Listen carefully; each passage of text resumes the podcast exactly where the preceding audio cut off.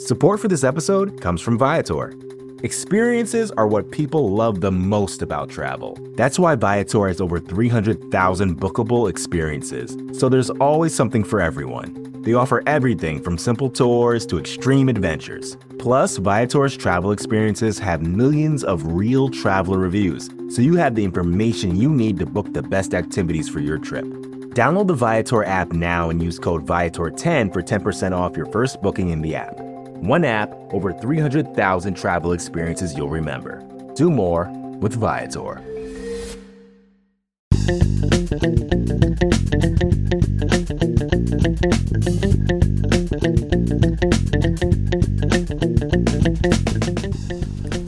Welcome back, Buffalo Bills fans. It's Matt Warren, editor-in-chief at BuffaloRumblings.com and the host of Buffalo Rumblings Q&A and the Buffalo Rumblings Podcast Network.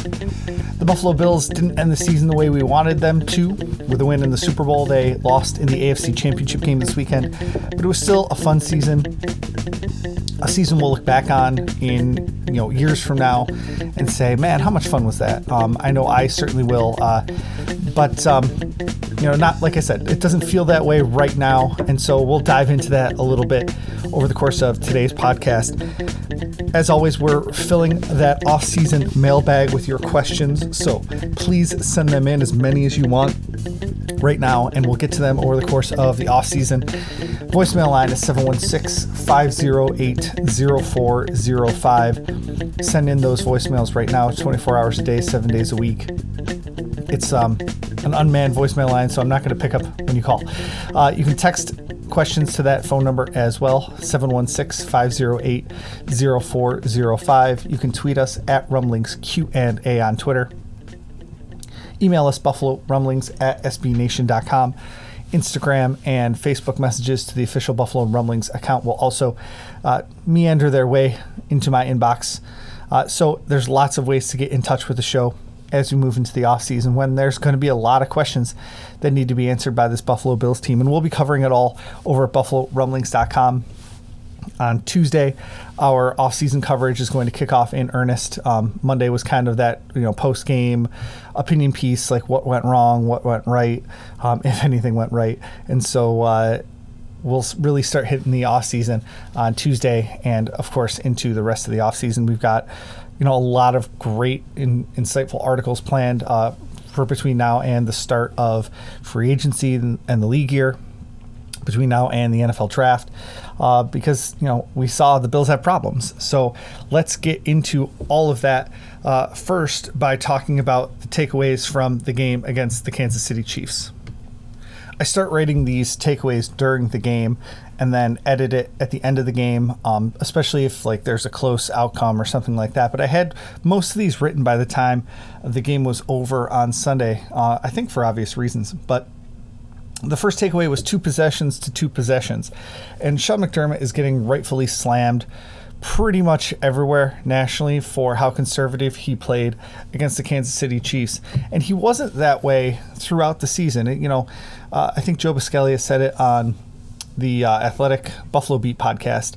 You know, it's easy to go for it when, you know, you're up by a score on fourth down against the Denver Broncos. But when it really mattered, against the Kansas City Chiefs, a team that can beat you, you know, 21 different ways. You know, Sean McDermott just did not go for it on fourth down when he needed to.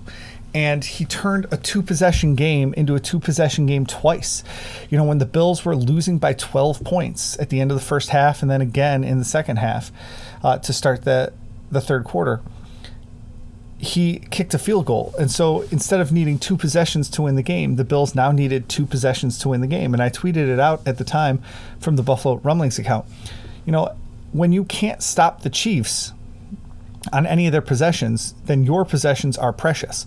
And you need to keep it within a one score game.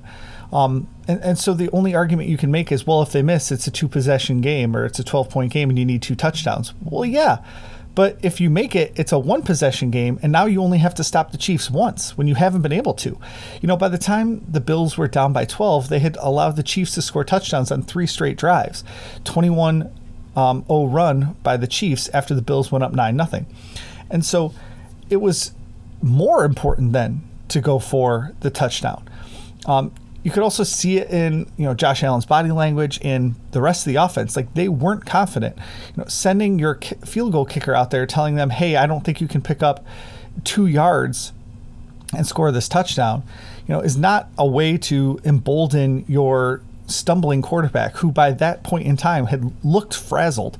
Um, not to the extent that he looked against the Houston Texans last year, but but certainly was frazzled by you know the end of the second quarter. So I thought it was a mistake to kick the field goal at the end of the first half. I thought it was a mistake to kick the field goal at the beginning of the second half.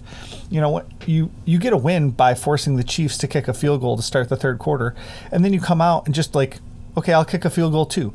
You need to outscore them by 12 points over the rest of the game, and you're trading field goals with this team. It's not the way to do it. The Bills weren't able to shut them down on defense, and you really saw that come to a head in the second half. So I, I just, it was, it's indefensible to kick those field goals at the end of the first half and the beginning of the second half when you're down 12 points to the Kansas City Chiefs. Um, red zone scoring percentage.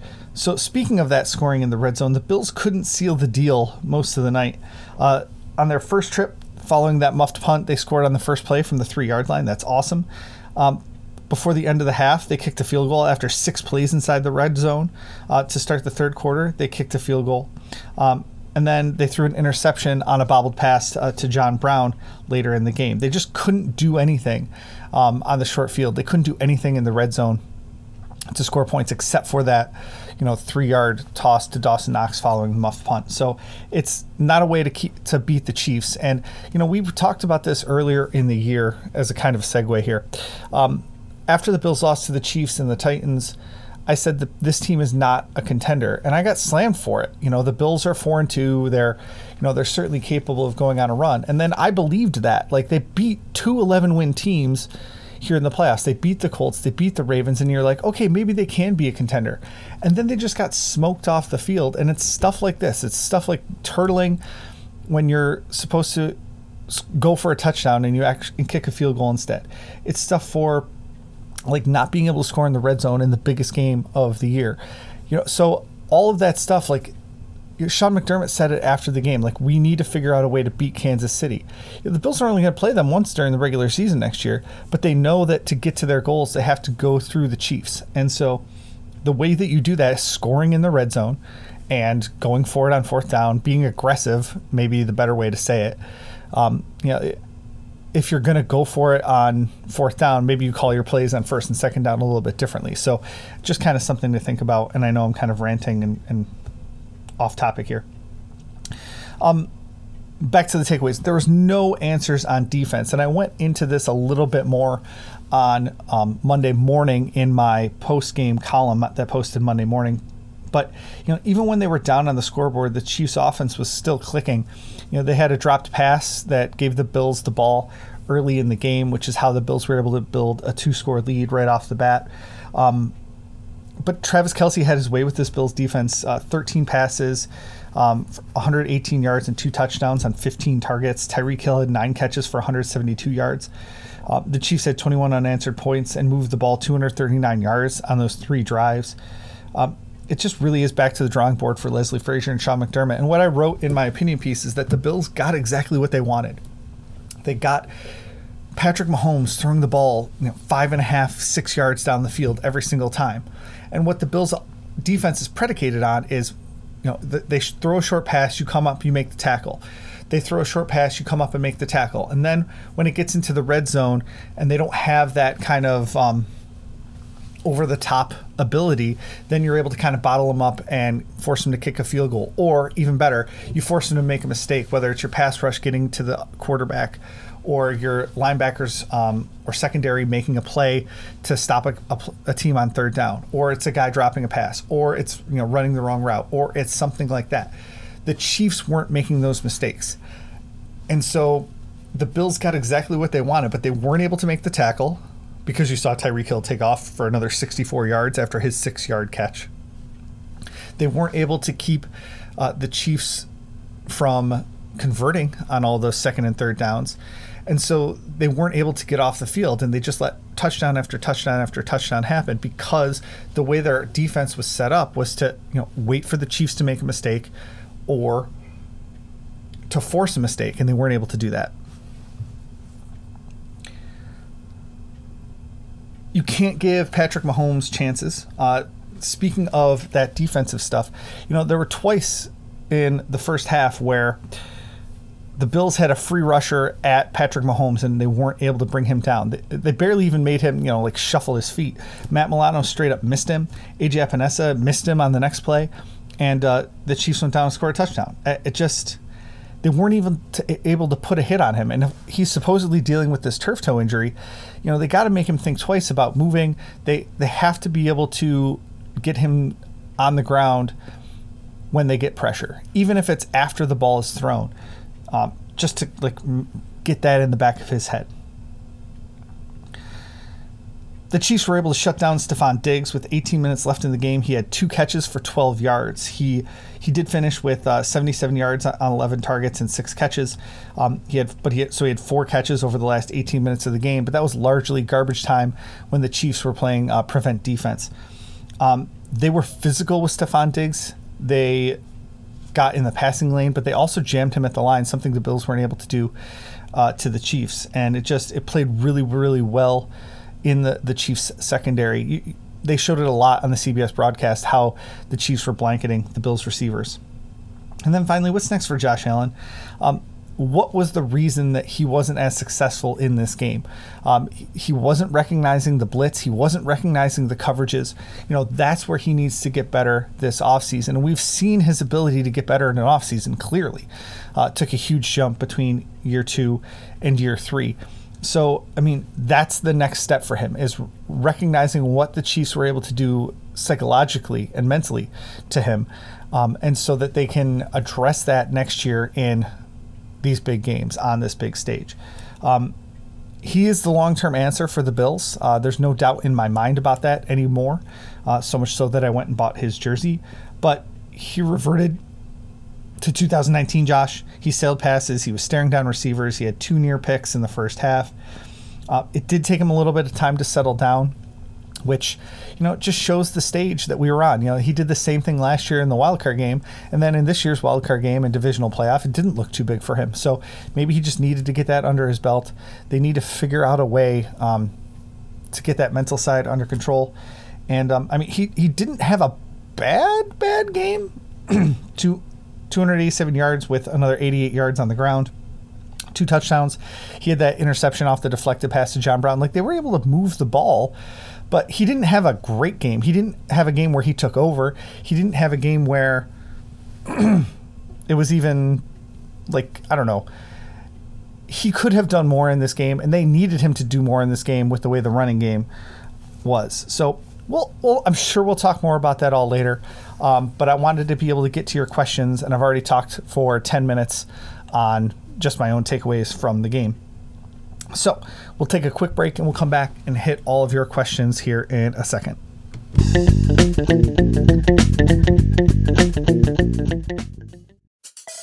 Support for this podcast comes from Smartwater.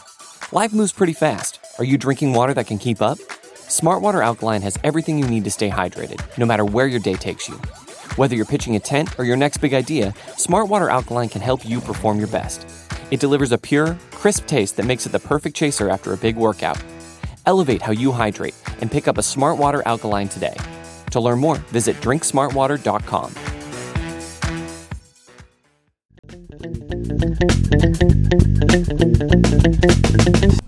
Jack kicks us off here uh, from Twitter. What happened to the gadget and trick plays? McKenzie motion, but even unconventional plays like quarterback sweeps or jet sweeps. Was it nervousness? We did it in the wildcard game last year the Chiefs were playing cover two a lot, and it's less effective against cover two. You saw the Bills do that um, to go away from those gadget plays when they saw cover two uh, several times this year, because you know you don't have a defender following the guy across the field, and uh, that's what creates a lot of the misdirection. Is that like when do they switch? guys when you know whose responsibility is which person as he crosses the field. Um, that's what you know when you're playing a zone, it doesn't matter as much on the misdirection. Um, you know, they, they did not use a lot of Isaiah McKenzie. He ended up scoring the touchdown at the end of the game, I think. But um, you know, they didn't use those misdirections. They didn't call any trick plays. Um, you know, they moved the ball okay on a lot of those drives.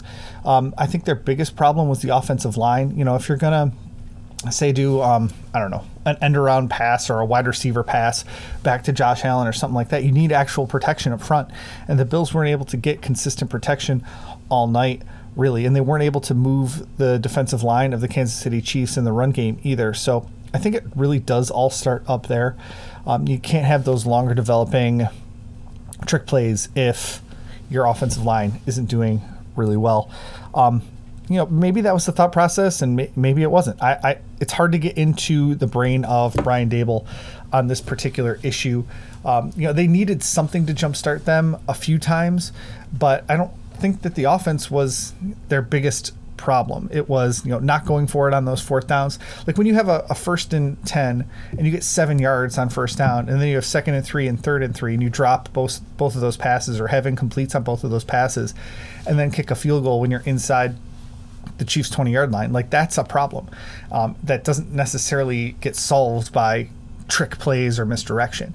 You know, it's just, it's an execution problem at that point. So uh, I don't, I don't know why Brian Daboll didn't pull out, you know, all of his bag of tricks, but I don't know if it would have mattered very much the way that the defense was playing and the way the offensive line was playing.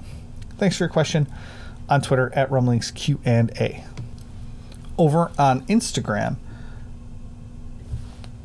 Eric asks us, How is it possible for a team to put pressure on Allen while simultaneously covering our very high end receiver corps? That answer needs to be fixed the Chiefs did what the Bills always say they want to do, which is generate pressure from the front four. Uh, Chris Jones and the Chiefs' defensive line were really disruptive up front for Kansas City. They were able to you know get into the backfield, um, take away Allen's ability to step up in the pocket. Um, you know, obviously we saw he was sacked I think four times for 50 something yards and because he ran backwards to try and get away from the pressure a lot but it was an offensive line issue to start with. And so when you can keep seven guys in coverage, you know, you look down the field and there's a lot of guys covered. Uh, so the Chiefs played an excellent game in the secondary. They played a really nice game up front, and they were really physical in both spots as well. They were physical on the line of scrimmage.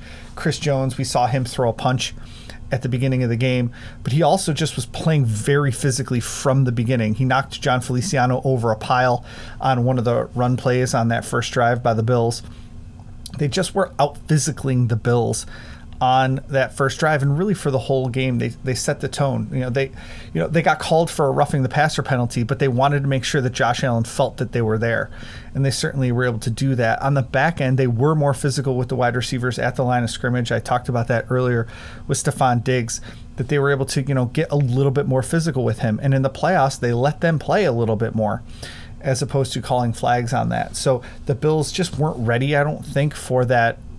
Uh, I don't know what's the way to call it the the rise in physicality that the Chiefs were able to bring. So I think that's the biggest issue with how the Bills were able, or how the Chiefs were able to shut down the Bills, is that they were just more physical on every level. Um, the Chiefs defense against the Bills offense. Thanks for your question over on Instagram at the Buffalo Rumblings account. Staying on Instagram, Ethan says, Why was the game plan against the Chiefs stupid AF? I don't know if it was necessarily stupid. Um, we called it the same thing in the week six loss to the Chiefs, right? Like the Chiefs were able to run down Buffalo's throat. It was a dumb game plan, all this stuff. I think it was an okay game plan in week six. They just weren't able to make tackles, which is why I was so optimistic coming into this game that because Matt Milano was back and because Tre'Davious White was healthy and Tremaine Edmunds was healthy, that the Bills were going to be able to make those tackles. But they were not ready for the speed of the Kansas City Chiefs. And so they needed to switch something up at some point, I think. Um, and Tony Romo talked about that on the broadcast. You know, what you're doing isn't working, so try something else. But, you know, the Bills tried to mix in man and they got their butts handed to them. They went back to zone and they got their butts handed to them. So uh, they just weren't ready for the Chiefs' speed. Um, that comes back to Sean McDermott and Leslie Frazier, of course. But, yeah, I, I don't know if it was a dumb game plan. They just, like, a lot of times, especially in these big games, like players make plays. And the Chiefs had a lot of great players make a lot of great plays. Like Travis Kelce caught 13 catches on 15 targets. It, he wasn't doing anything like super special. Tyreek Hill was doing stuff that was special, running away from guys. But he was just finding Kelce was just finding soft spots in the zone, and Mahomes was feeding him the ball because let your players play. Uh, let Patrick Mahomes find Travis Kelce, get seven yards or eight yards on every play, and just move the chains. Uh, that's not anything special, but you got to do something to cut, break that up. And and so uh, it might not be game planning. It might be like a in-game adjustments that I've got a bigger problem with. But the Bills did not have any answers for the the speed of the Chiefs defense um, and the efficiency of the Chiefs defense. They just kept waiting for them to make a mistake, and the Chiefs were not willing to make a mistake. Thanks for your question over on Instagram at the Buffalo Rumblings account. Andrew, back on Twitter, asks us both the Steelers and 49ers played cover two, and Allen had the offense. Allen and the offense had their way with those defenses. What did the Chiefs do differently with their cover two looks that caused problems, apart from the receivers not separating? I alluded to this in my previous answer. It, they really were able to generate a really nice pass rush um, against the Buffalo Bills. You know, when the Steelers were rushing the passer, it was maybe one guy that Josh Allen was able to make miss and find an open guy and complete the pass. But against the Chiefs, it was you know, one guy missed, and then there was another guy just waiting there to kind of corral Josh Allen. I mean, the, the Chiefs' secondary, this does not take away anything from them. They played a very, very good game. Uh, but really, it starts up front with the front four. The 49ers and Steelers weren't able to create that pressure up front and the Chiefs were. And I think that's the biggest difference between the three games that you mentioned Steelers, 49ers, and Chiefs. Thanks for that question, Andrew, over at Rumblings Q&A on Twitter. That's that's going to do it for this week's episode. As always, you can call in your questions at 716 508 0405. Let's get a backlog of those going heading into the off season. You can text us at the same number, 716 508 0405. Email us buffalo rumblings at sbnation.com. You can send in your questions uh, on Instagram and Facebook using the official Buffalo Rumblings accounts. You can also use Twitter at Rumblings Q and A to send in your questions for next week's episode and all the episodes for this off season. We look forward to analyzing the Bills and where to go from here. But for now, go Bills.